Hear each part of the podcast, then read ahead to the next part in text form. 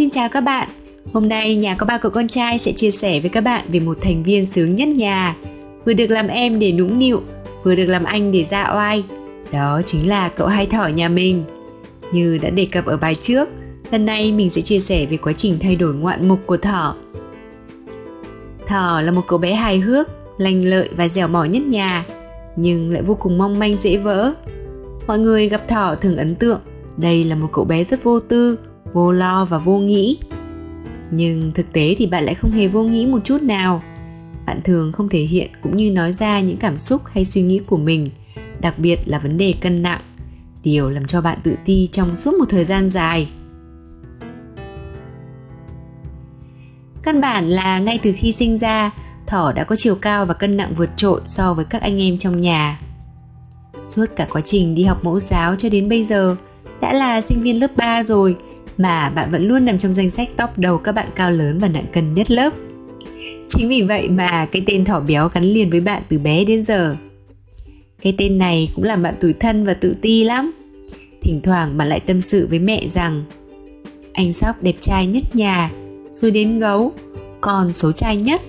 Con chỉ muốn gầy như anh Sóc và gấu thôi. Nhưng thực sự, cứ lần nào hô khẩu hiệu giảm cân thì quyết tâm lắm. Sau đó đầu lại hoàn đấy, mỗi khi bạn nhìn thấy các món ăn ngon và hợp khẩu vị của mình, thì mọi sự quyết tâm bay biến đi đâu mất? Và thay vào đó là cái tặc lưỡi. Còn ăn nốt lần này thôi. Ngoài việc ăn uống ngon miệng, thì bạn là người có cơ địa hấp thụ rất tốt và ngủ cũng tốt nữa. Có lẽ vì thế mà việc tăng cân là điều đơn giản với bạn.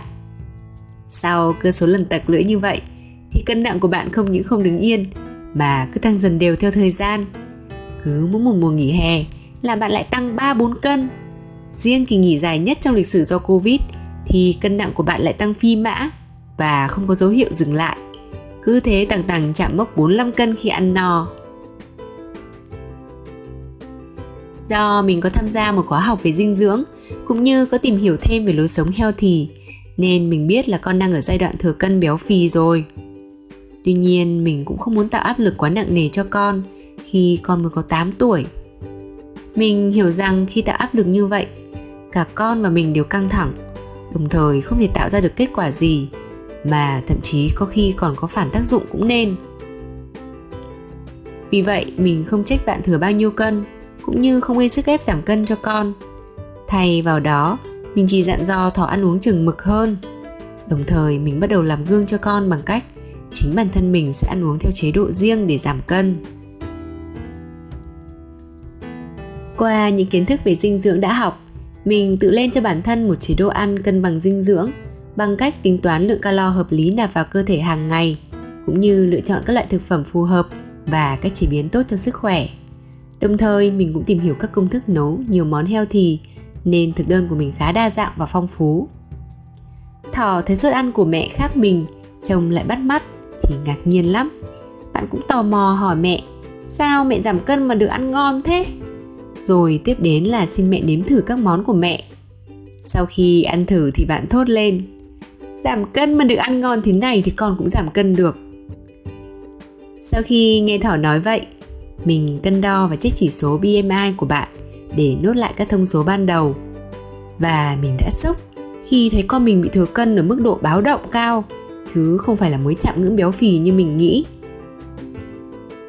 Thỏ đã dư hẳn 10 cân. Thấy vậy, mình triệu tập cuộc họp gia đình khẩn cấp về vấn đề giảm cân cho Thỏ ngay lập tức. Thật bất ngờ là Thỏ lại vô cùng vui vẻ, phấn khích, còn Sóc rất lo lắng cho sức khỏe của em nên đề nghị sẽ hỗ trợ em giảm cân bằng cách nấu chế độ riêng cho Thỏ theo hướng dẫn của mẹ. Bếp trưởng gia đình đã ra tay thì gạo phải xay ra cám chứ. Thế là công cuộc giảm cân của Thỏ được bắt đầu. Đầu tiên, cả nhà đặt kế hoạch lần thứ nhất cho Thỏ là giảm 5 cân trong vòng 5 tháng. Tiếp theo, mình bắt đầu hướng dẫn Sóc các kiến thức cơ bản về dinh dưỡng, như là một bữa ăn phải đầy đủ các nhóm chất, đạm, béo, xơ và tinh bột. Rồi mình dạy Sóc cách phân loại thực phẩm theo từng nhóm chất và yêu cầu Sóc thay đổi cách chế biến món ăn như giảm dầu mỡ, hạn chế đường tinh luyện và giảm muối. Sau những hướng dẫn cơ bản của mẹ, Sóc bắt đầu nghiên cứu, tìm tòi thêm tham khảo các món ăn ít clean mà vẫn hợp khẩu vị của em. Nấu được vài bữa thì sắp quyết định cho cả nhà ăn theo thực đơn của thỏ luôn, cho đỡ lình kỉnh và vất vả nấu nướng. Vì thực ra các món này đều ngon và rất dễ ăn. Vậy là cả nhà ăn theo chế độ ít clean cùng thỏ, chỉ khác nhau về lượng.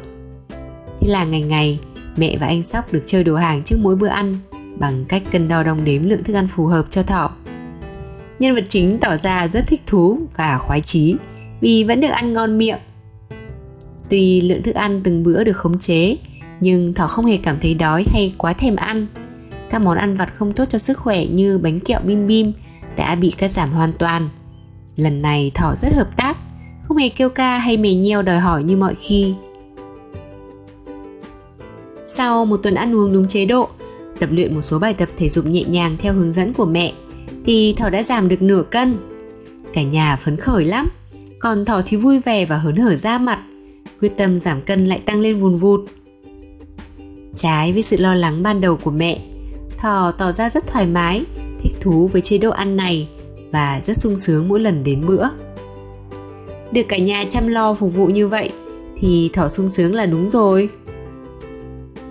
Tuy nhiên, việc vận động và tập luyện thì lại gặp đôi chút khó khăn. Vì thời điểm Thỏ bắt đầu giảm cân là thời điểm Hà Nội đang trong giai đoạn giãn cách theo chỉ thị 16. Mọi hoạt động chỉ loanh quanh trong nhà. Có lần Thỏ mang ba tanh ra trượt ngoài hành lang cũng bị nhắc nhở và yêu cầu vào nhà. Nên mình quyết định hướng dẫn và tập cùng con qua các bài tập trên YouTube. Thực ra, các bài tập trên YouTube đa phần phù hợp với người lớn, chứ với các bạn nhỏ thì vô cùng đơn điệu và khó để một đứa trẻ có thể hứng thú hay tập trung để tập. Dù biết là chán vậy đấy, nhưng thỏ vẫn rất cố gắng, không còn kêu than mè nheo như những lần trước nữa. Chồng mình lúc đó đang đi công tác, nhưng anh vẫn luôn đồng hành với mình trong việc chăm sóc và dạy dỗ các con từ xa. Anh cũng khá chăn trở vì không ở nhà để trực tiếp hướng dẫn con tập luyện được, nên đã lên mạng tìm kiếm xem có cái gì phù hợp với con trong điều kiện như hiện tại hay không. Tình cờ anh tìm được một khóa bóng rổ online. Sau khi tìm hiểu về khóa học này, hai vợ chồng mình thấy khá phù hợp với điều kiện hiện tại của Thỏ, nên đã để bạn học thử xem như thế nào. Thật may mắn, Thỏ lại rất hứng thú với bóng rổ, cũng như giáo án luyện tập mà thầy hướng dẫn.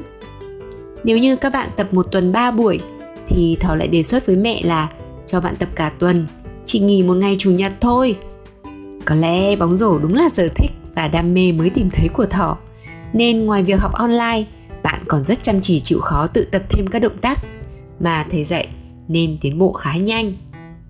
Thầy hướng dẫn tự hào về thỏ lắm, luôn bảo với mẹ rằng đây là học trò xuất sắc nhất của thầy, con tiếp thu bài khá nhanh và luôn làm theo đúng các hướng dẫn của thầy, dù học online có rất nhiều hạn chế.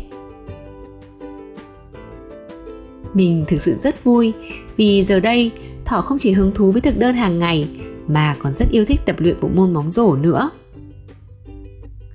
Với việc nghiêm túc tuân thủ thực đơn hàng ngày, bỏ ăn vặt và tập luyện đều đặn một tiếng một ngày, quá trình giảm cân của Thỏ diễn ra khá suôn sẻ.